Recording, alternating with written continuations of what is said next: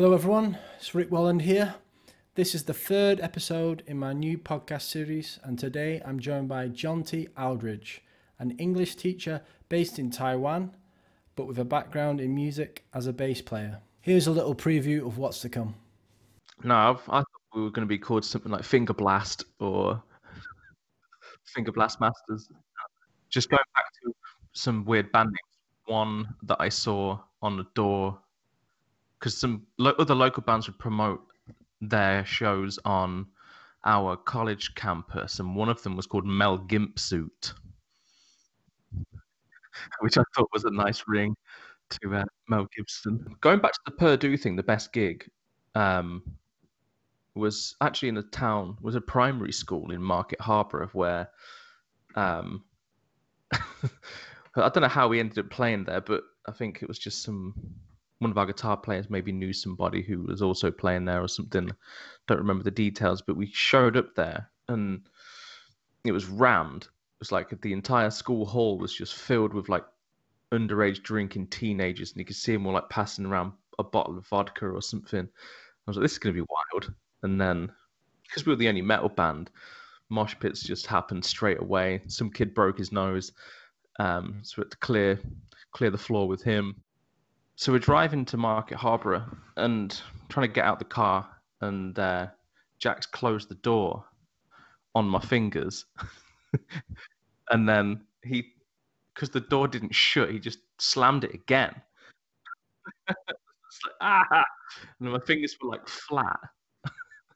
Do you remember, I mean, Tom remembers me, but that guy Mel Dean? Mel Dean, yeah. Yeah, fucking hell, what a character. I loved him. Yeah. All right, we're gonna play a song like this now. Okay. No. I like how we just sit there at the piano and then hear something wrong and just not even look, but just point and be like, no. Somebody. But Mel Dean would always say at the end of like most sessions, he'd be like, "You do all right, you will. You'll be able to play at bar mitzvahs and birthday parties." If you're lucky. That is some endorsement from Mel Dean. Yeah. Yeah. The last loan installment, I was like, I need to do something wise with the money. Mm-hmm. Not just buy bases and MDMA or whatever it was. Yeah. And then so I bought a TEFL program, and smartest fucking thing I ever did with the money. Well, it's not the only thing I bought. Did I tell you that I bought a 10-day trip to Japan with the last loan installment? I didn't know about that. No. I mean, that's a good way to spend your money, man. Like, yeah. I call it my quarter life crisis.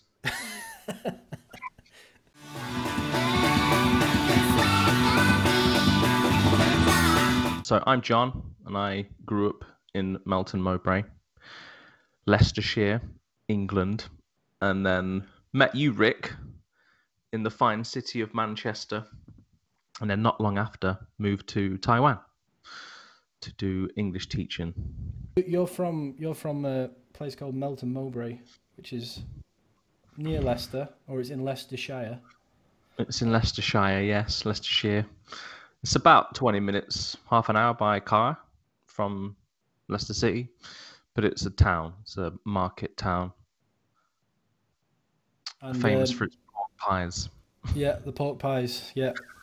So I guess we could start there. Like, I mean, how was it growing up there, and when did you start playing music, and who were the bands that you used to go and see, the gigs that you used to attend, and well, it was great growing up.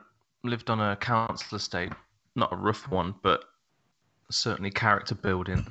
And there wasn't really much of a music thing. They'd have a special day called Mountain Day where local bands might have been able to play. But there's like zero venues. There's probably like a few pubs and then a working men's club. I'm not sure if those are still there, but those were the places really. But my first band, we had our rehearsal space, which was actually a part of a club, so we were able to like put our own gigs on when we were kids, like 15 or something eventually. But yeah, there was nothing really majorly happening in Melton Mowbray. But my first gig was I went to see my guitar teacher's band. They were called Smuck, and they were metal, obviously, and they were awesome. That was the first local gig I ever saw. So were you playing, like, did you start playing like bass guitar like yourself at that point, or were you just going to gigs? No, I got into Slipknot somehow. I saw like an image of them on a VHS tape in the local record store, and then it was £4.99, and I had no idea what it was. I was just one of those weird kids that liked horror films, and then so I got that, and it was music. I was like, "Fuck! Now this is manic." And then decided I wanted to play guitar. This is when we you're buying, like, going to HMV and buying CDs. Those things that it was before CD, kind of the transition out of CD. So, out of cassette tape. Just as CDs became the main thing. So, I got guitar lessons because of that, and then another friend of mine got guitar lessons too, my friend Will Hay, and he and I would just kind of like teach each other riffs every now and again. But it wasn't until I was probably, 15, somebody gave me a bass, and then I got kind of playing that too, and I just got on better with it, I think. And then when it came round to like finishing school, and I'd played bass in a school band with some friends. My first band called Chime with some good friends of mine. And then, so the access to music thing was really kind of where I had to go full bore with bass, because I didn't really do well at school, so I didn't really get any GCSEs. And then for some reason I ended up auditioning for this course, and then they were like, "Do you mind auditioning as a bass player?" And I was like, "I'd do a triangle if you want, because an opportunity like that ain't going to be too common." Yeah. This is the thing where we met old Air. This is like this dedicated music course, like a, like a guess, like a diploma or a BTEC, was it? It was some kind of national accredited diploma. I don't know what a BTEC is. Is that for trades? I can't remember what it stands for, because I did music at college, and it was a BTEC National Diploma in Music Practice. I'm not sure the accreditation or whatever, but so this is in. Yeah, I had to take a bus there, and I was 3 hours early because, I'm one of those people that has to be there early. How did you find out about this course then? I think it was Connections.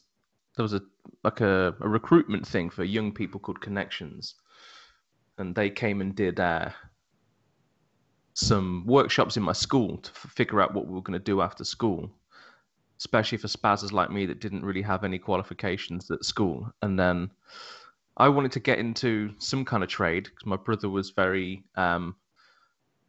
logical and said you should probably do a trade, because some secure work, and which was good advice. And I tried to be a plumber, and then that didn't work out, because at the time it was just such an over demand for that thing, and it was hard to get an apprenticeship. And I'd gone to interviews to try and get some plumbing company to take me on as an apprentice whilst I did a day release at college or something like that. So I knew about Leicester College, that, and then. Yeah, so this Connections geezer was probably like, well, you got to be in music. You can probably go and do something in performing arts, maybe.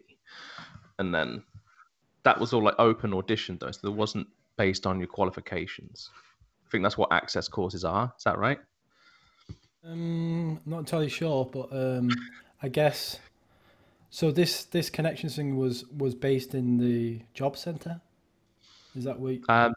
It had its own office, but okay, I think separate it to would have done stuff with the job centre eventually, and then it came to our school, and they gave him a corner of an office somewhere, and it was a very smart and very friendly man called Clive Newman, and actually I wanted to sounds like a motivational speaker. Clive Newman. He probably could have been. He was super cool. I wanted to get demolitions.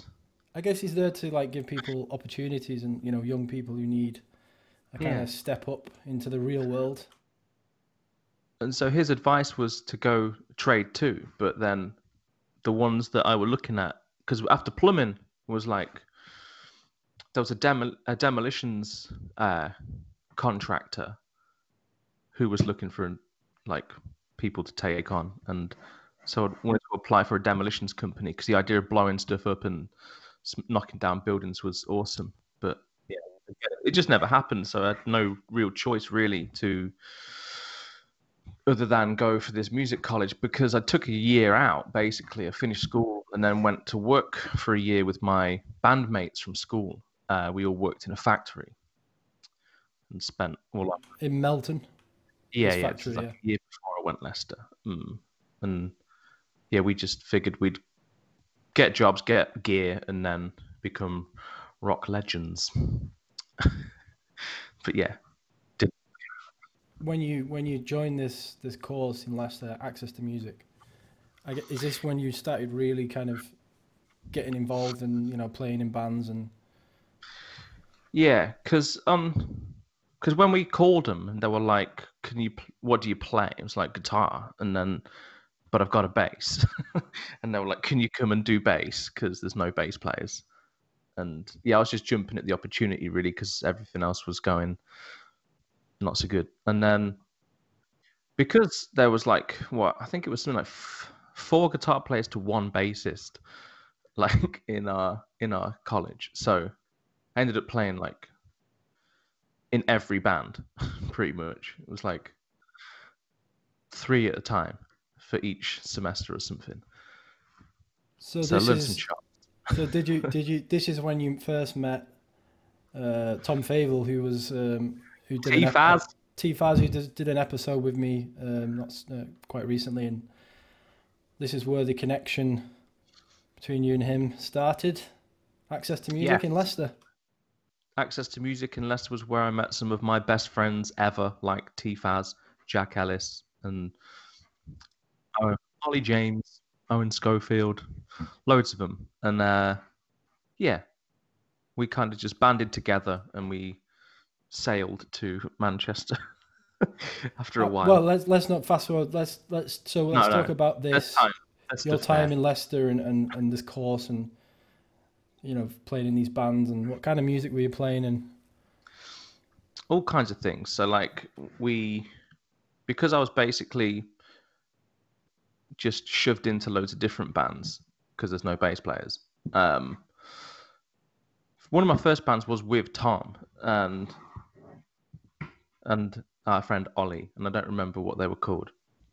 But at the same time, in our first kind of like year group meeting, they just put people together to make bands, and some people already knew each other and were quite clicky and made their own bands. But so I got shoved in a band with Jack and given the name Skankadelia, which was the forerunner to the band that you've mentioned earlier. And then, just a bunch of others. So I was playing quite a lot of different stuff. I don't even know what our band was. With me and Tom, it was kind of like we played an REM cover, and some, I don't know what you'd call it, like alternative rock stuff, if you like. I mean, I guess were you just doing covers, or like a bit of both, like covers and writing your own songs as well? Yeah, I mean, Tom was like always writing anyway. He'd always have, they're all his songs, I think. But yeah, I mean, I got in the second year, there was a metal band that I was really had the best time with. So there was a bunch of us. There was me, a guy called Charlie Lee and Max Hing, and that Ollie James guy I mentioned before. He played the micro Korg in it. Even though he's an amazing guitar player, he played micro Korg in this, I want to say Screamo band. I don't really know what it was. It was some kind of metal-y thing. And then there's another guy, Josh Kincannon, a guy called Pikey, who played, probably the only person that I knew could play double kick on the drums. So, yeah, we did some pretty cool stuff with them. Just gigs. We had some, like, those were the, like, crazy gig stories were always with them. They were called Perdu. Yeah, which I think is lost in French. I don't know. No, I thought we were going to be called something like Finger Blast or Finger Blast Masters. Yeah, like right off the bat, it was bizarre because, like, we'd in my old band called Chime when I was like 15, before we went to like, Access to Music, we'd used our rehearsal space for shows. It was just everyone was pissed up, underage drinking, and just a great time. Yeah, so there was like legit venues in Leicester City. So yeah, and the college would have its own shows at one particular place, and then outside of that, on the weekends, maybe after like 6 months into the course, a lot of bands were just getting on it and just going on to like local venues around Leicestershire and stuff, and it was pretty rad. Just going back to some weird band names. One that I saw on the door, because some other local bands would promote their shows on our college campus, and one of them was called Mel Gimpsuit, which I thought was a nice ring to Mel Gibson. I don't know what they were. I think they were some kind of like black metal thing, but yeah, I don't know. I did a cover a band in uni that was called Mel Gibson. But that's, oh, really? That's better. That's better than Mel Gibson. So it's the play on words there. So where were the kind of the main kind of music venues in Leicester at the time? Like, where you would say? There's one called The Shed. It's probably still there because it's like you can't mention Leicester's music scene without it. It's been such like a staple venue for like the local bands and stuff. And there was one that was a venue called the Charlotte, and that would host some of like national touring bands. It was slightly harder to get a gig there, but we did it in some form or another.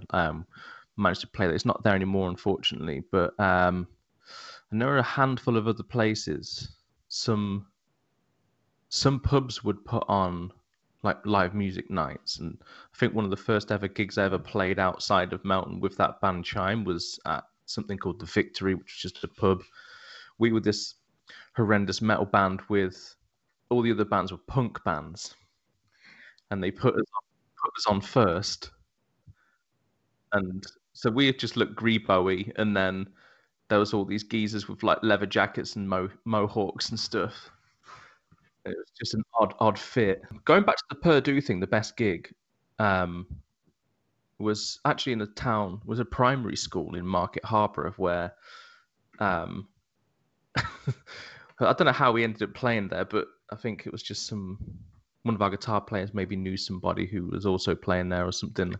Don't remember the details, but we showed up there and it was rammed. It was like the entire school hall was just filled with like underage drinking teenagers, and you could see them all like passing around a bottle of vodka or something. I was like, this is going to be wild. And then, because we were the only metal band, mosh pits just happened straight away. Some kid broke his nose, so we had to clear the floor with him. And then, yeah, it's a good time.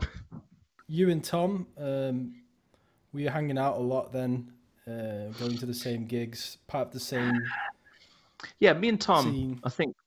We kind of, as we got more pally with everyone, we were in an indie band together called Detectives. And when we listened to a lot of the same stuff anyway, we both really liked Mars Volta, and we'd go see them in Birmingham. I think we went twice together maybe to see Mars Volta. I don't know, but we definitely saw him once. And Yeah, we were in an indie band together, me and Tom, and it was a lot of fun. I think we did like 3 gigs at the Shed. Do you remember this place that you mentioned called Stay Free? These rehearsal rooms. Yeah, there's rehearsal rooms there. Those were, I liked them. They were cheap, and they used Behringer gear for the bass rig, and it was just fucking loud. It was the loudest bass amp I'd ever played in, I think. I liked it. One of them had like the floor. It seemed like when you see a carpet on the floor, it seemed like there was like maybe a load of like bed sheets, like duvets and things that had been deliberately carpeted over. It was like a mound, and it was really soft, but it was carpeted over. It was super strange. Don't know what the hell it was. That was the weirdest thing I'd ever seen. Just It mentioned that they were like old tax office, like an old tax office or tax offices. To me, those buildings were just rehearsal spaces. When did you decide to move to Manchester? And so we did. Basically, I think it was about 4 years. So at the side, because it was like 50 bands at the same time that I was playing in, there was a band that I mentioned earlier called Skankadelia, and that was the one that I think I'd got. That was the one that became less drama-y. And there, yeah, we just enjoyed writing stuff there in that group. And that's the one with Jack. Jack Ellis was in that one. So we did Skankadelia all that time, that 4 years.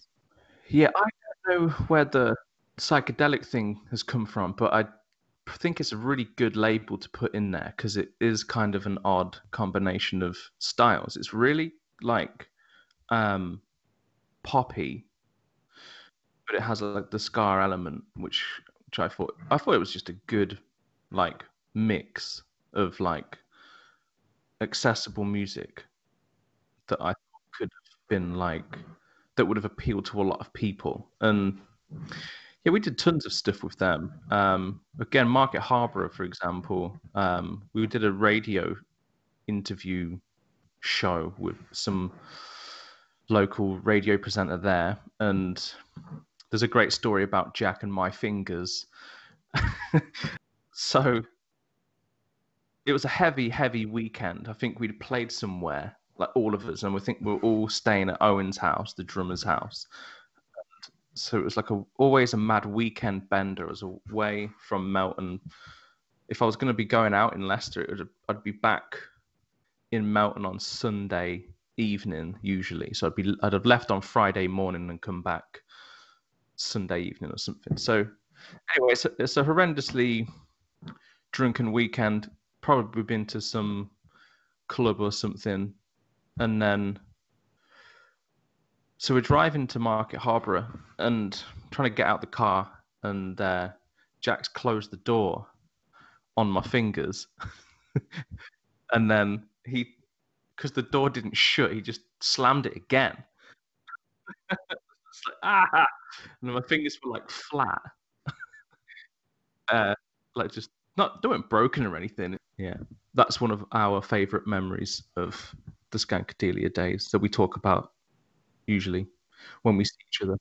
And so yeah, we just kind of did that thing for like probably 4 years, and we got to play like you know how college courses do like special events for like the course or the college or like the regional events and stuff like that. We got to play a pretty big, when I say big, I mean it was like a proper venue in Birmingham called the Barfly. I'm not sure if they still have those anymore. Yeah, they had them all over.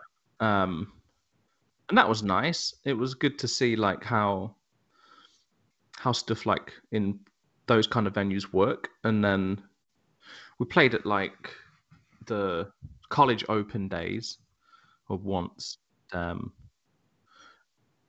Yeah. And so after about 4 years, so it was probably 2006, towards the end of that course, we had to think about what we're going to do after the course. And in February that year, my mum had died. So I wasn't in the mood for like thinking about too heavy decisions, if you know what I mean. So I wasn't really gonna go, oh, okay, yeah, so I'm just gonna go do this course now or get a job or whatever, which I did. I had to get a job. Went back to the factory that I worked at as a kid, and then a Wetherspoons opened up, so I worked there for a bit. Yeah, so, and Tom had gone. Tom had decided to go straight there to uni, and Jack and I were still like, we should do something, maybe, because I still wanted to write that music because I liked it so much, and I think he did too. And so yeah, it all kind of came to a bit of a halt, and then a period of about maybe best part of a year didn't really do anything. And then we went to visit Tom, me and Jack. Yeah, slept in a corridor in John Lester on the floor. It was probably the closest thing to train spotting as I'll ever experience. So yeah, we let Jack and, well, sorry, we let Tom do the scouting for us, I suppose. Yeah. And then we got the good vibes from Tom, what he was saying about the course and how much of a good time he was having. And we went to see the place. Just he showed us what he was up to as a student there in Salford. We didn't really see anything of Salford. We just hung out in Manchester mainly. And then I think we went to one of the student union things in... I think that might have been where I met you. That might have been it, yeah. It was on Moho Road. Moho, it used to be called Moho Live or something. It was this was like a university club night. You could only get in if you were a student, and I don't know how we got in because we weren't students. Was it? Do you remember if it was the city centre or Salford? Or... It was on Oxford Road. On Oxford Road. Yeah, and it was like, I think it was like once a month or something. They'd put this club night on, yeah, and I think that was the only time I ever went there. And Tom will probably know. I'm pretty sure it's Moho Live, which was kind of like, it's kind of like next to Flex Palace. Yeah, I remember seeing you there in your band, Samuel Sharp. Yeah. And Tom said, my mate Rick's the drummer of this band. That's it, yeah. And then I remember that. I don't know if I met you that night though, but I think I might have met you on the year before, possibly, because there was a few people that I met later that remembered me from the night me and Jack came to visit Tom, and I felt like a dick because I didn't remember anybody, which is not like me. I do remember people. Yeah, so that's weird. I think you were just like a jolly guy and like fun to be around and just to have a good laugh sort of thing. So that's always nice. So yeah, fucking, we went up there. I got an audition because that was a nerve-wracking bit. It was like, oh no, what if we don't get in or something like that, and that's our band fucked. Or I had the intention of still writing that kind of music with Jack, and that's what we did eventually. We reformed. So after you visited Tom, you then decided, let's do this course. Let's do this course that Tom's doing, which is popular music and recording at Salford University. Yeah, then we applied. We were like, okay, this place looks cool. Because we met so many people that were like on that course in your year group. And then it was like, it would be cool to get involved with so many people that are in the same thing. Well, that's what I thought anyway. And the idea of going to university was kind of preposterous to me anyway. Like, I'm just not academically equipped.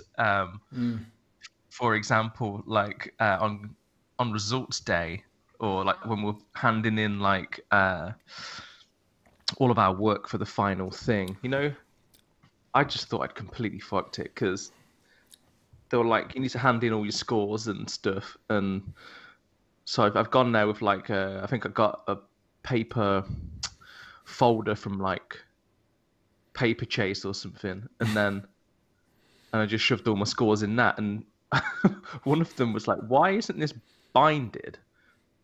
And cause I could see the other students handing in these like binded scores. I thought they were books that they borrowed from their office or something. Yeah.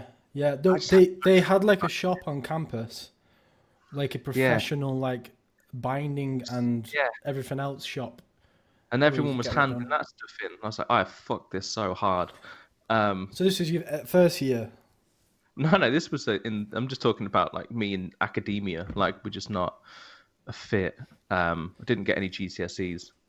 In college, in Access to Music, I think it was the third year, they wanted to know what we got, and when I told mine, they thought I was joking, because everyone was there with their like A's and A stars in all of their subjects. I wasn't allowed to take a maths GCSE because I didn't do my coursework.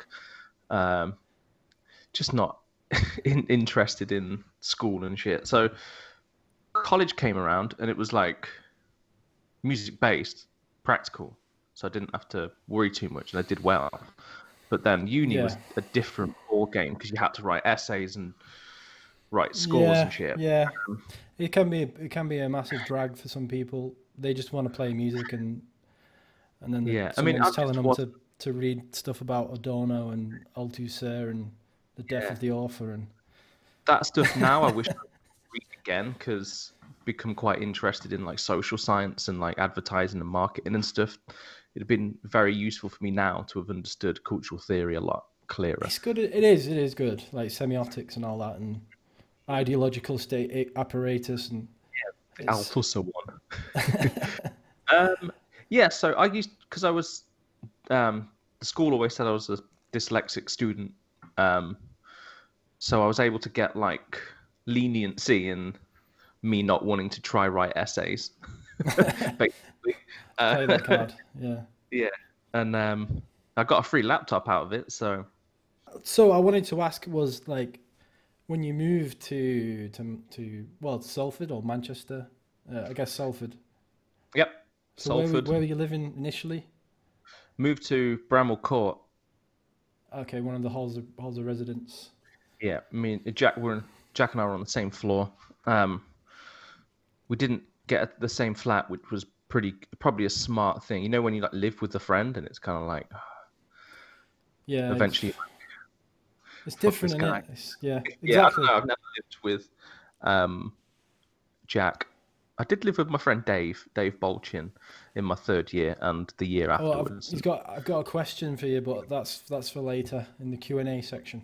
Okay. Dave Balchin. How did you find Manchester then? In like compared to, I mean, I asked this with Tom as well, and he said he was kind of he struggled a bit initially because it was much bigger city and stuff, and what was it like for you?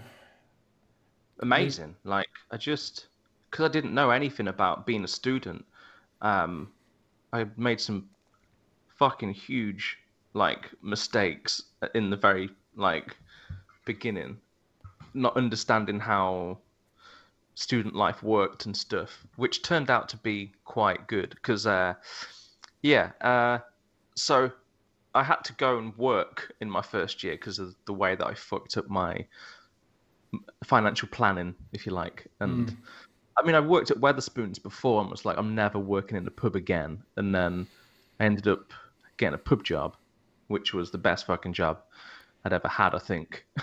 Ape and Apple. The Ape and Apple, yeah. Seemed like everybody worked there. Yeah, I just went flyering my CVs because I needed to do something about that. So, yeah, they just called me in for an interview and were like, can you... And my interview was basically sampling beer. Oh, nice. There you go. And I stayed there for ages. I was there for like the whole time I was a student and then some. Really liked it. It was the boss there. Like, she was very nice. Like a... good friend, like an older sister kind of figure, I think I met her a couple of times. Yeah, she was like the landlady. Had a lock in there once, I think. Oh, did you? I think I joined one of the lock-ins like one time, and it was cool. It was cool. So what about the course, like popular music and recording? Me and Tom spoke a bit about this, and like, how did you find it?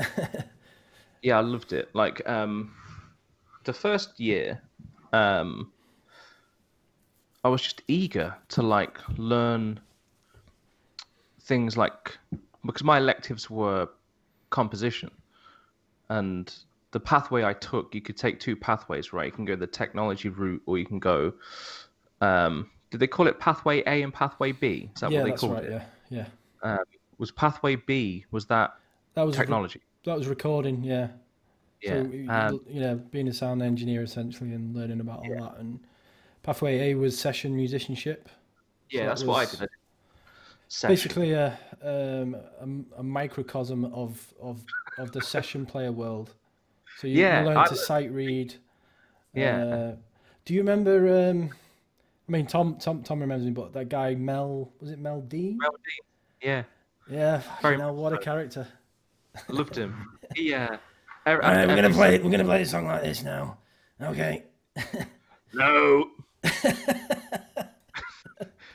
I liked how we'd just sit there at the piano and then hear something wrong and just not even look, but just point and be like, no.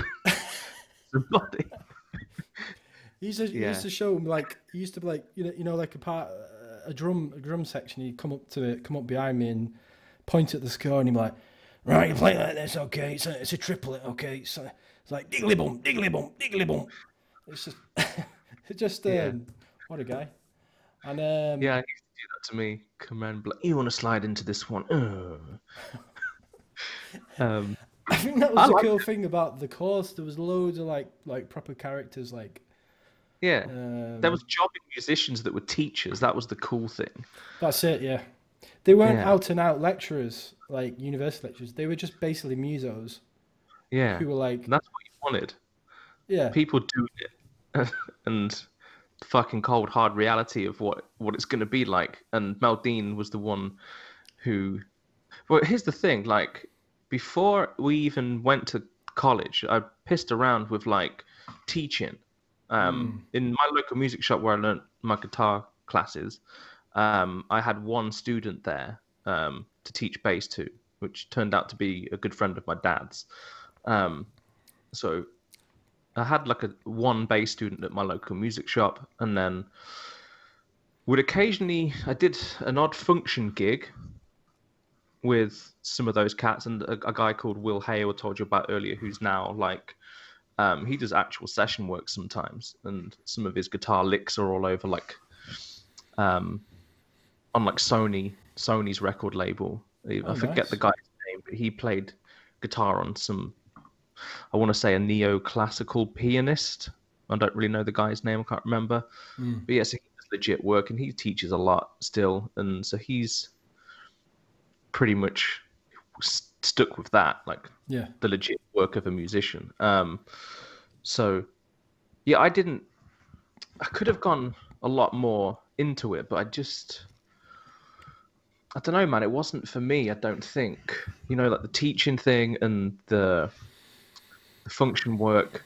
There was life's so big. There was other things I wanted to do as well. Like that's why I ended up here. So yeah, I went purely for the compositional thing because session musicianship was great. I learned to read so fast, and because I didn't know how to read properly, and you kind of get shoved in there, and they're like, "Well, you need to learn how to read, or you're not going to be able to get any good." Scores. It's kind of redundant nowadays. I mean, if you work on the ships, because me and Tom talked about working on the cruise ships, as a, what was it like? He called it like a, I can't remember the exact terminology, but like a theatre musician. So you're playing in the kind of show bands. Yeah. Mm-hmm. That in that case, you would be sight reading, so it would be very useful to be able to sight read. But other than that, I can't really think of a real life scenario where you would actually be sight reading. Yeah, because in session, I used to get in trouble because when I'd write parts for other instruments, because it was like a bass player, a drummer, 50 guitar players, and Mel Dean would be like, "Oh, you've got 20 minutes to get this song together." I wouldn't even bother writing like key signatures. What I'd do is I'd write the chord, the one chord of the key, to save guitar players from. Okay, so there's what key's got three flats in it, and then think about the key, you know. Yeah. So I just write the one chord, whatever it was. So just just kind of like. No, you got to write the three flats or whatever it is. What's the in the jazz terminology? Were you just kind of playing around the same kind of melody, like the head? I think they call it the head. Where you know, the main kind of. Yeah, the main groove, the main like riff, and then after that you just kind of improvising for. Oh no, it wasn't like that. We didn't do much improv because, well, I didn't. But some cats had sections where you had a lot of freedom to do stuff, and they'd call it out as well. They'd go around the room and be like, "Okay, so on the third time round, it'll be like a bass solo." Yeah, I remember that. Yeah, we did that as well.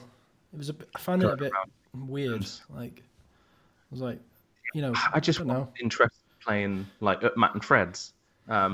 Nothing against the place or people that like are into that sort of thing. It just wasn't for me. But learning to read and navigate through scores was great, and I kind of been shocked myself at how fast I learned it, and because all this time I was like, shit, I'm gonna have to read music, and I've never learned it before, and it's all right in the end. But Mel Dean would always say at the end of like most sessions, he'd be like, "You do all right, you will. You'll be able to play at bar mitzvahs and birthday parties if you're lucky." That is some endorsement from Mel Dean. Yeah. I'd completely like screw up half the session, and he'd be like, "Yeah, you do all right, you will." That's the weird. They just had a really weird way of thinking. Like, I don't know. I guess the conventional like players who are doing all the kind of, you know, showmanship and virtuoso stuff, they might not think too much about them, but then they'll just pick one person out, like you said, like, "You've got star quality." You're going to be a star. So eventually I took like a few more students. I never really had like a load of like students to teach, so that was my income or anything like that. So at university you were also teaching like one-to-one, like bass not until way later on. And so, I think one or two of them, there's probably two or three people, and I think the two that were, you know, shown to me were actually auditioning to go on the course, I think, because they opened up a different course, I think, and it wasn't the course that we were doing. It was something else. It was like some kind of foundation course. Yeah. I did a foundation course. Yeah, a foundation year. It's like 1 year before the undergraduate course. It's kind of like if you're a bit like shaky on your music theory, for example. They'll kind of use that year to kind of get you up to scratch, and then you can kind of get onto the actual degree, 3-year degree course, and that's what happened with me anyway. I feel like that's what should have happened with me, because when I did my audition, they were like, "Yeah, you can play well, but like your reading is going to be a real struggle for you." And I don't know, it's a good choice though, because I remember just being like, Jesus Christ, I learned that pretty fast.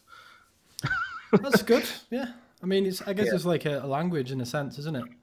Like sight reading is another language. You know, you're just seeing these shapes and images and whatever, and dots and lines on a page. And because my electives were like composition, I was still writing a lot with like Sibelius. And so it was I was just doing it all the time. I think that was the thing. Yeah, just enjoying it. I guess, you know, if you enjoy it, that makes it.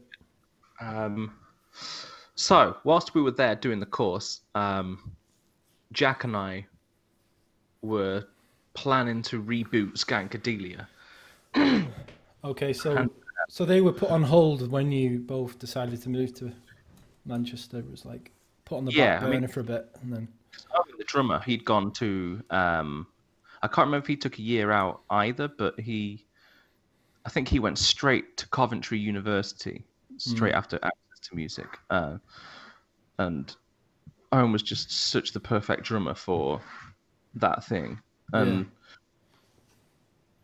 one of our best friends. So, and the cool thing was when we decided to kind of revamp that stuff, me and Jack would write a lot. I'd just send Jack bassline ideas and he'd be able to just develop songs out of them. And so, yeah, most of it was just he had a really good knack at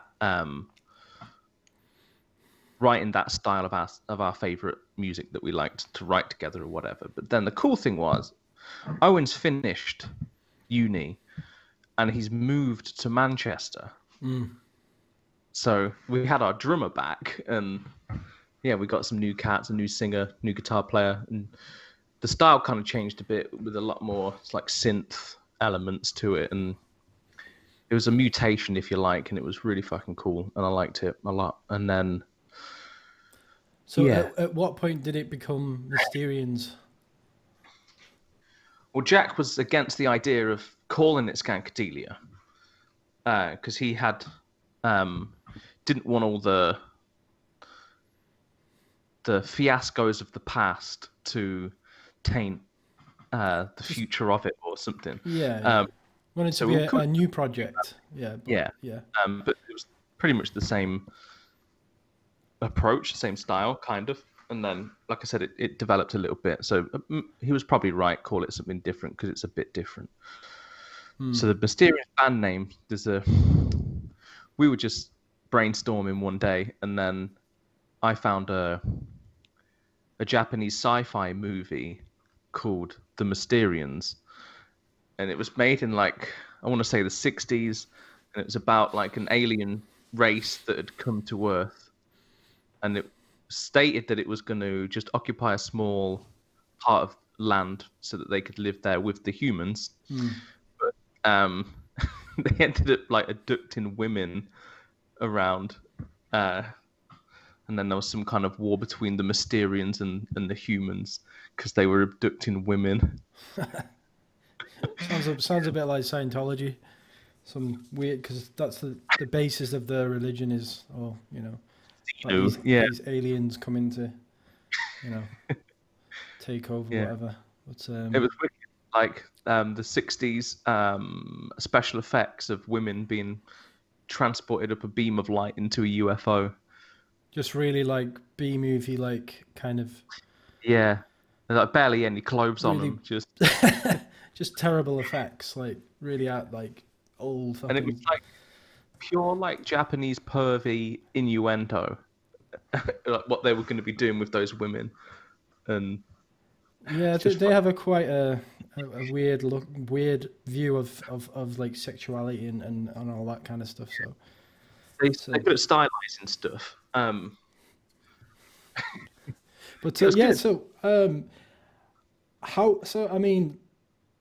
I guess you come into, we can say we're coming to the end of your course, and so you're playing in Mysterians, you're teaching a bit, you're working at Ape and Apple. Mm-hmm. Now the other thing was performance royalties, which I didn't know anyone that was getting them, like, because that Tom Hingley, who's the business teacher? Tom Hingley, yeah, he was the vocalist for a really big kind of Britpop band called In Spiral Carpets.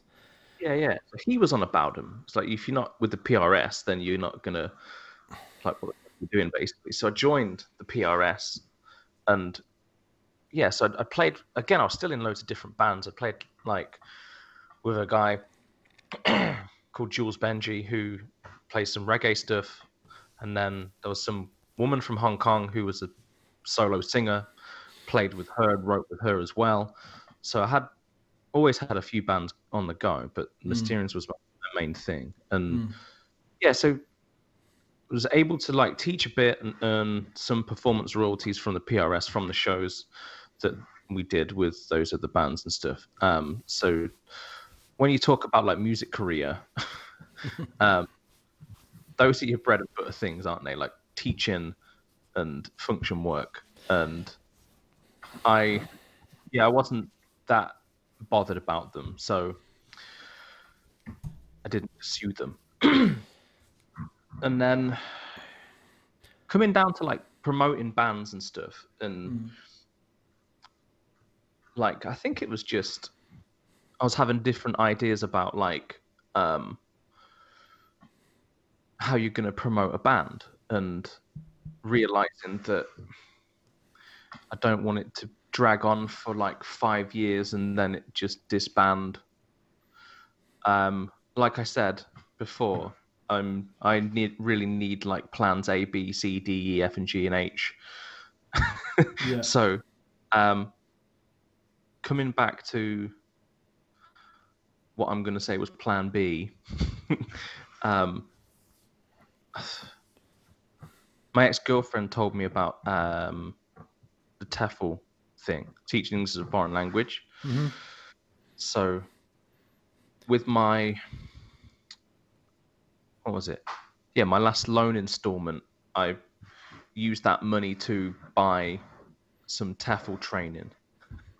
So this is post-university now? We're talking post-university. Yeah, it's on our way out, right? So the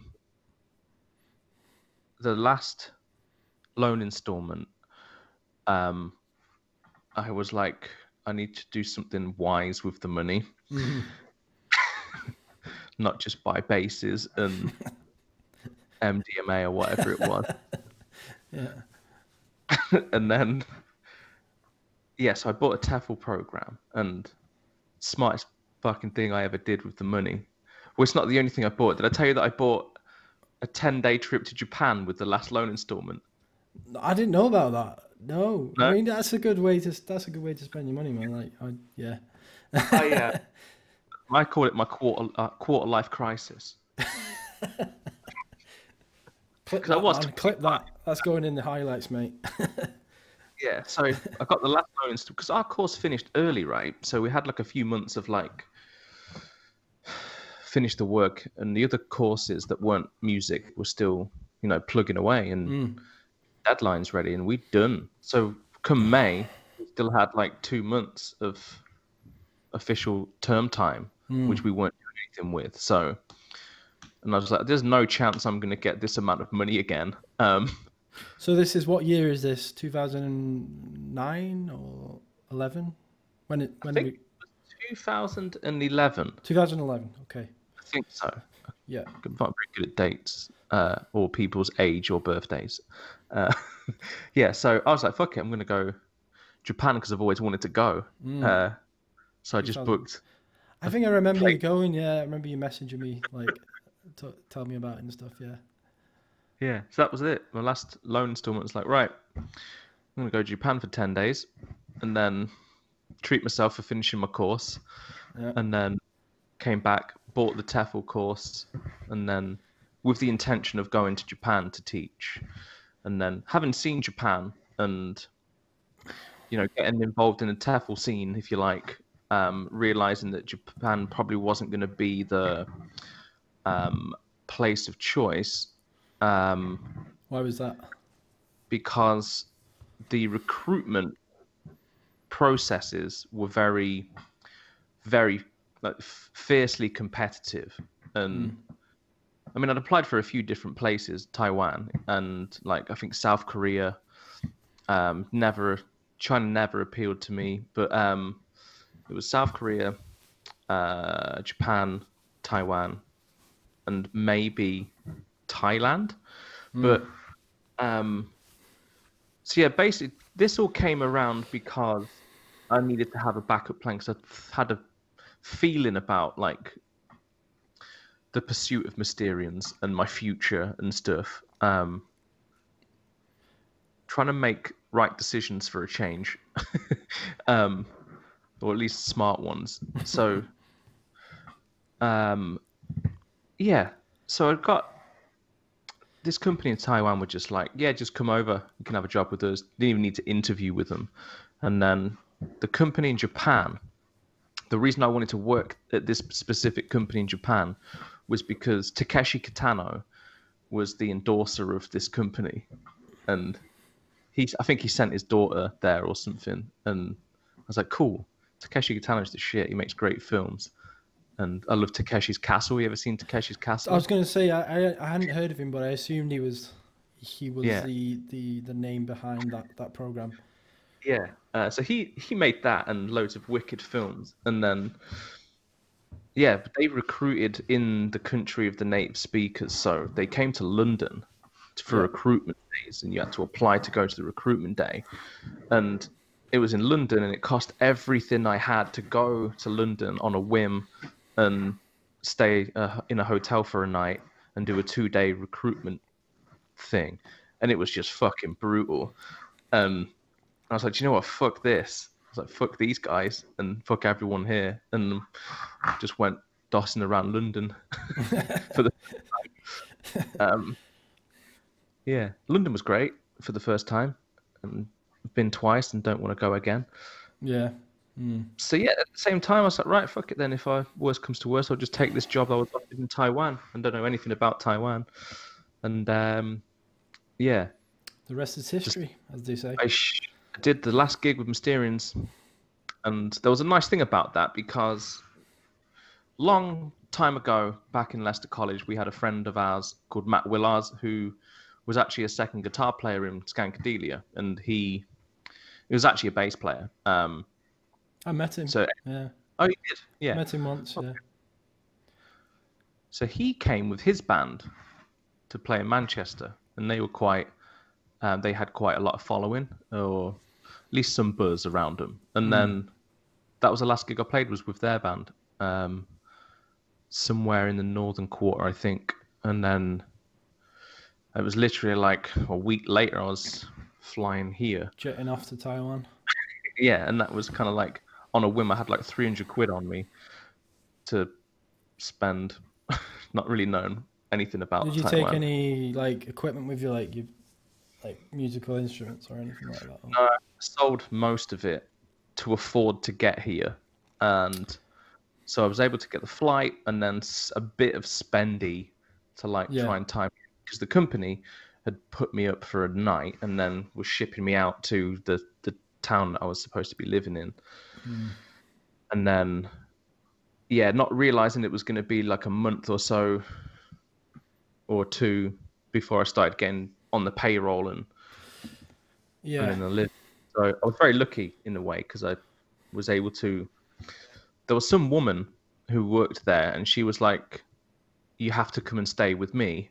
Because the hotel that they want to put you in, you'll have cockroaches crawling all over your body while you're asleep. Oh, she did that. She went to the hotel that they put them up in, and she basically cried her way out to go and stay with the then academic director of the school's house.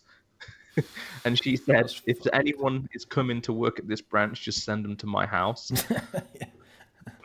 Not the fucking cockroach. The nest of the hotel. But yeah, I stayed there for ages, until I got on the payroll and gave us some money, and then found my own place in a bit out of the city. So this, what year would this be then? Now we're up to 2012. The end of 2012, yeah. 2012. So we had basically a 6-month period after leaving the course, I think. Hmm. Was it? Or a year and 6 months? I don't know. Can't remember when I graduated. 2012. You can't remember when you graduated? Oh, jeez. I remember graduation just being a blur. It's like... Have you still got the certificate, the piece of shiny, glossy, embossed? You need that to apply for, work permits and stuff in other countries. Oh, so it's actually useful then. Right. This is the other thing. It's my plan was to make my time there useful and use my degree for something. That was your thinking. You were like, okay. Because I knew it was going to be dog shit. I knew I wasn't going to get a fucking stable job in working as a musician, and so I wanted to just sell out with Mysterians and become a pop star or something. And then when that kind of showed signs of what should we say, stagnation, newer, I couldn't afford it, basically. There's no way I'd have been able to afford to have stayed there doing it for that long. Yeah. Because I don't have the, I don't want to say safety nets, but like the right secure, this right backup support, if you know what I mean. You didn't really have a backup plan in, I guess, in the UK or in Manchester. Yeah, there's not much of a support system for me financially, so that's what it was mainly. Okay. It was a kind of, you had to make a decision, like fucking do this because there were other things I wanted to do. Go to Taiwan, you know. I knew from a very young age that I was going to live in Asia. Weird thing. How's that? Why? So how does that come about then? You just was it like a fantasy or like a dream or something? When I was a kid, not a lot of people know this, but when I was a kid, I was very interested in martial arts. My dad was like very supportive of me doing like martial arts things. He would let me watch all the Jean-Claude Van Damme films, and so I got into martial arts very young. He took me to like Muay Thai lessons when I was like 6 or 7, and then from that kind of developed my interest in like feudal Japan. I just wanted to be a ninja, and then when I was a kid, that's what I wanted to be, samurai, ninja. And that's what my childhood was like. It was just based on like having a fun time and just being a ninja. And for some fucking reason, dude, like I got into Aikido when I was probably I want to say 16, and I stayed with that right up until I moved to Manchester. So I was in talks with the teacher about taking my first Dan grade, but there was some like things that I needed to do. I needed to buy a sword for one, which I couldn't afford, and then pay for the grading itself, which I also couldn't afford, and my mum was very sick, so it was just a shit timing thing. But all this time being so like into being a ninja that I just knew I was going to live in Asia somewhere. It's like one day I'm going to live in Japan or something. So it's fucking weird. But also another thing was we were a host family for international students, and so I met a lot of people from like China, Hong Kong and stuff. They'd just come and stay with us for half an hour. Your family home in Melton Mowbray? You used to host. So I'd met loads of people from Asia. I'd learned how to use chopsticks very early. That's great. I didn't know that you hosted. Yeah. So they were like students from. Were they studying in Leicester or something? Or? They would be going to boarding schools. Some of them are in Leicestershire. Some of them are in like Rutland. Some of them are like as far as like Exeter and stuff like that. And so there's a company in Melton called Students International, and they would offer these homestay experience programs for so you don't just produce pork pies, you do other things as well, you know. Yeah, we got cheese. It's one of the original authentic origin places for Stilton cheese. We do student stuff and international students program. It was just an experience for students who are staying in boarding schools, and because we have things like half-term holidays which they don't have in Asia, so when the schools are closed, the parents just pay this Students International company to shove them in people's houses like mine. And it was so fucking cool. Like there was one guy from Taiwan actually, called Max, and he was my age, and so for the summer holiday this kid from Taiwan was staying at my house, and he was coming out and hanging out with me on the council estate. That's some cultural, all day. Cultural appropriation there for a Taiwanese guy. Yeah. And it's at that age when everyone's like trying to start smoking and stuff, and you're just like, here's my mate, like, Max. Yeah, he's from Taiwan. Out there, obviously. It was so fucking cool, man. Like, people were just getting somebody from a completely different culture hanging out with us in the mad shit that we got up to in Melton Mowbray. It was just bizarre, but it was cool. Just a nice kind of, don't know what the word is, but just a difference. Games. It kind of, it was like a balancing element, having some guy from a completely different culture. And there was one guy from Shanghai who, because the Chinese mannerisms are very different, I find them obnoxious myself, because this guy would just walk into my bedroom whilst I was asleep in the morning and then turn on my computer games. What? And it was fine. Okay. Yeah. And I started to wake up. Yeah. It had to be a control pad. I was like, okay, fine. We're playing computer games now. I feel like they don't know what, they don't seem to have boundaries. Like, they just kind of, you know, like you said, they just kind of walk into your room and like, but to them it's like normal. It's not. Yeah, yeah. It's not rude. It's just the etiquette and the, what do you want to say, the perception of like other people is just very different. Yeah, definitely. Yeah. It's the same everywhere, I suppose. Yeah. It was. But yeah, weird, man. Like, I was always in my head, I always knew that I'd be over here living. So bizarre. Do you think that Japan was like your goal in terms of being an English teacher, or was it just kind of the opportunity came up? The thing about Japan was becoming a ninja. And so the only reason Japan was ever in the equation was because that's where the ninjas were from. And so I'd do what I could to go and learn ninjutsu. I actually took some ninjutsu classes at Salford Uni. They had really? Nice. Yeah, you can in Salford Uni. But that was, the guy there wasn't very, I don't think he was sensei material, if you know what I mean. He was a fucking dick. Right, you didn't have the kind of, what was it, feng shui or the calmness. He wasn't somebody you'd want to look up to. Yeah, he wasn't, okay. I didn't really have good life advice, didn't really have a lot of the, the figure that you need as like a mentor in something.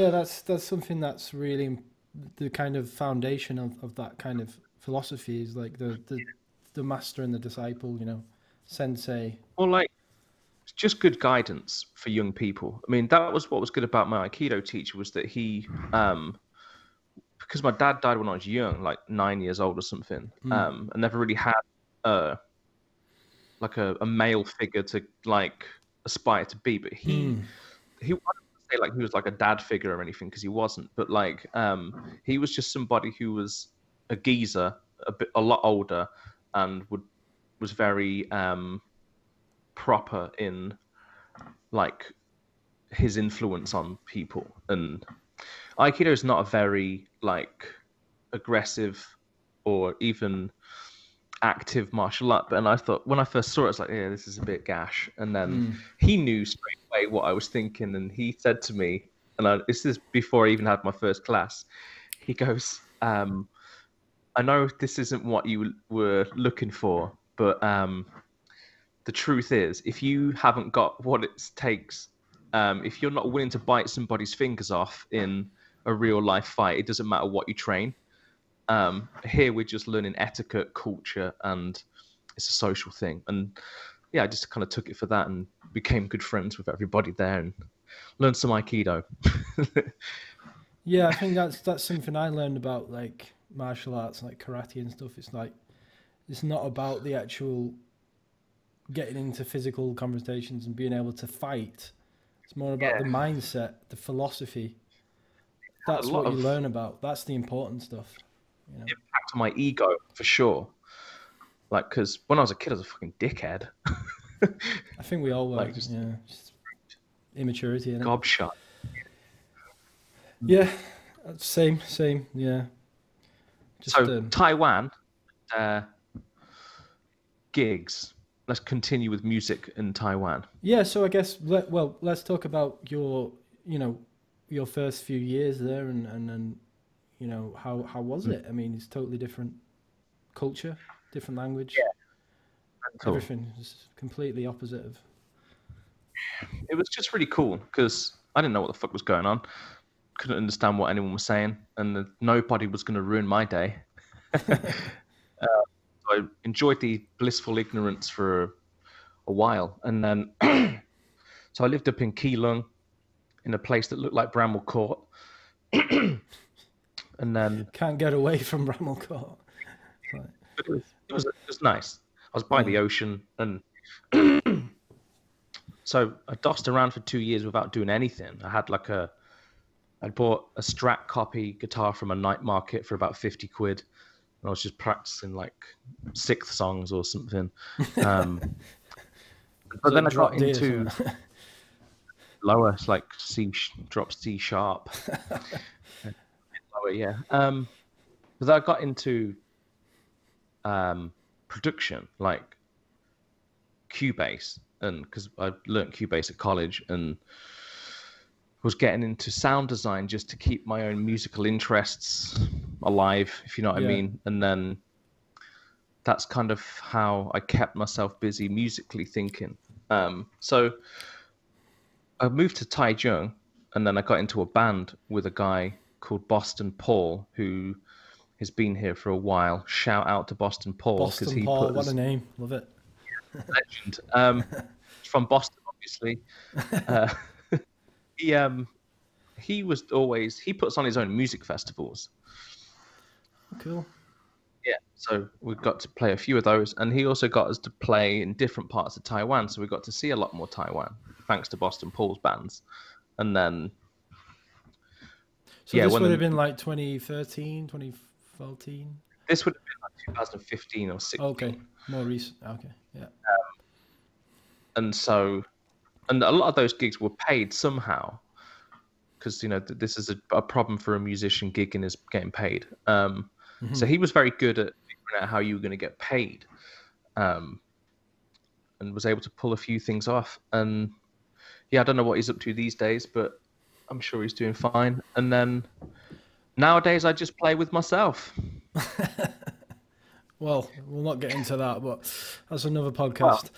Well, But so, what was it? What was it like playing in Taiwan? I mean, what's it like playing there? What's the, you know, how does it compare? Like, is it? It's not. Do you have mosh bits like loads of Taiwanese like dudes like moshing and? You know, Slipknot came here 2016. Sorry, say again. Came here in 2016 for the first time. Yeah, Slipknot. Slipknot. Okay, yeah. That was at an arena in Taipei, and. I say arena, it was like a sports hall. And because I'm from in Melton, in Leicestershire, it's about half an hour away from Donington Park. Which is the big like metal music festival. Yeah, Download festival. So I'd see Slipknot all the time there. And then they came to Taiwan and it was like 200 people. Mm. It was fucking weird because I'm used to like, 200 people seeing Slipknot? It was like... Yeah. And... They come on stage and they're looking at me like, okay, hey guy, I was like, this is so fucking weird because they're like idols of mine. 200 people, that's crazy. About that, 253, no more than 400 people, yeah. And it was like tiered up. It had like the stairs thing. Imagine like, have you ever been to Nottingham Rock City? No, I haven't. I know about it, but I haven't. No. Yeah, it's about that size, and yeah. Yeah, dude, it was just fucking bizarre to see them like that. In that context, yeah, like used to just like thousands of people like in a huge stadium. A Download. Yeah, exactly. Yeah. They're looking at me because I'm the only white guy in the audience. Like you there. Yeah. There's no mosh pits or anything. It's like No mosh pits at a Slipknot gig. What the fuck? different vibe here, dude. There's some great bands though, like Taiwanese bands. Just mention them. One's called Mixer. I like them. And then the other one is a pretty cool metal band called Flesh Juicer. Flesh Juicer. Tom, I like that. Flesh Juicer. They there's a load of there is a scene, but it's kind of tiny and super low key. You'd have no idea where these events happen. There's only a few like venues around. And does it tend to just be like rock, like metal rock kind of stuff? You know what's popular? Death metal. There's a really famous band here called Chthonic, and they play all over the world. They play the UK a lot. At the metal festivals like Bloodstock, they've been there a few times. And I'm not a fan of death metal, but that's popular. And most metal bands seem to have that kind of element to them, a death metal thing, which I'm not really a fan of. They're different. They have a lot of like old school, traditional Taiwanese melody. Like, incorporated into like a metal. Yeah, this guy wears a mask, like a pig mask. Yeah, and it's fucking cool. I need to go see him because I haven't seen him yet. But yeah, occasionally there's festivals. What seems to happen is that there's always a festival somewhere. Maybe I'd say there's probably about 5 good festivals that happen a year. We can go to those. I'm not sure if they're easy to get onto or whatever, but yeah, like local club scene and shit. It's very, very scarce, but it is there. So like your smaller gigs, they don't really exist, like in the UK. They exist, but it's like I want to say it's probably like 30% of what it's like in the UK, or was like in the UK. Don't know what it's like now with COVID. Oh well, everything's on hold at the moment, so. But yeah, I guess it would. You wouldn't be having all these like underground kind of gigs, like house gigs, and you know, playing in like spoons and that, you know, in the back room, and that doesn't exist. There's a few venues, and they're usually rammed every weekend because that's all there is. Yeah. So there's not many choices. So. But, like I said, the festivals, my friend Paul puts them on himself, rents like a farmland in the mountains and builds stages, and it's fucking great. And then there's some like bigger ones, like baseball stadiums and stuff. And they have like international bands come through. Like, do you know Architects from Brighton, the metal band? No, I've not heard of them. I'm not into them, really into my metal, so probably doesn't. Yeah. They came a few years ago. And they're quite a big name now in the metal world, but so you get the odd like big touring band stopping by. Yeah, they'll come to the festival, or if they're super big like Slipknot, they'll be able to get something like what they did, some kind of small stadium. It was weird. Been weird for them as well, like because they're used to playing like huge rock stadiums like sold out, and then mate. I guess because when I see him, like, there's one guy in the band. I'm not sure if it's because they're getting old, but like the one guy would come out into the audience and just have everybody if they weren't fucking moshing.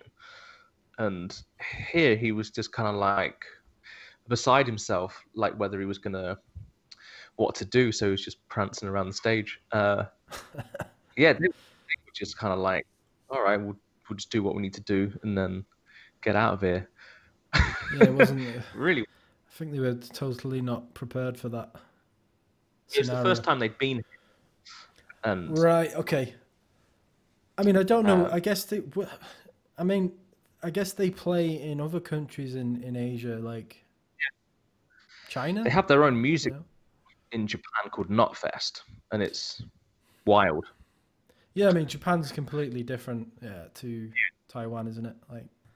When I said I was playing with myself, still write a lot, and I've got probably like I've got at least one EP for a very specific project. I've got like 4 songs that are pretty much done, but I need like vocals and shit.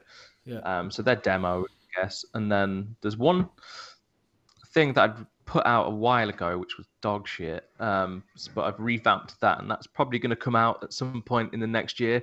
Big things happening next year. Nothing big's happening. Yeah. I'll probably get it out in July or something. Yeah. Because I've just been learning mixing and like sound design and shit, like I said.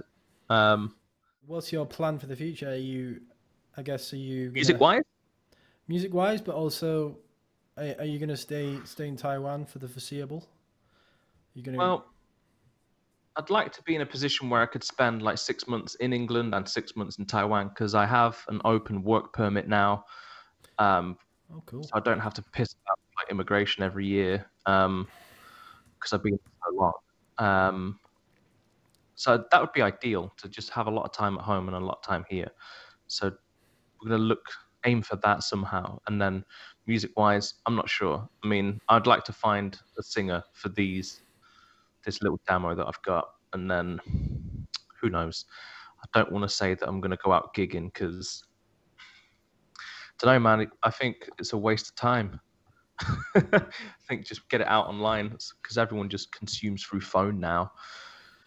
Well, obviously shows will always have their place, because you can't replicate that, in any other, having that, being the, the energy, the fucking interaction. Yeah. And that's very stale here in all capacity. Like, I've seen some of the major pop stars, like some of the shows I would hate, like, that, man, if people were just standing there, just not moving. Huge band here called Mayday. I think one of them went to Manchester Uni for music. That's what I heard anyway. And they are like super pop band, and they played like sold out Taipei Arena, which is huge. And from what I've seen of their videos, everyone's got an LED baton and just doing this. There's no like. That's so weird, man. It's no, like community thing, like no stage diving or crowd surfing or mosh pitting, and they're super popular, and they go on like they get hired to do like advertising for products and stuff like that. They're pop stars. The music, there's nothing wrong with the music compositionally, but the production on it is like they had like super compressed sound where everything's like squashed to the same level. Yeah, I know what you mean. Yeah, like that was fine, and then they got everything together, and then it's just shoved through a compressor again. And it's just really like not the songs. The songs are fine, but like the way that the music feels dry. It's just, did you say really dry? Yeah, like super dead. Like you could probably put it through a spectral analyzer, and it would just be like one wavelength for the whole thing. Yeah, overproduced. It used to be the case these days. So that's I don't know about Taiwan, because we always have the issue with China, whether they're going to invade at some point. And I'm not living under commie China, so I'll probably be back.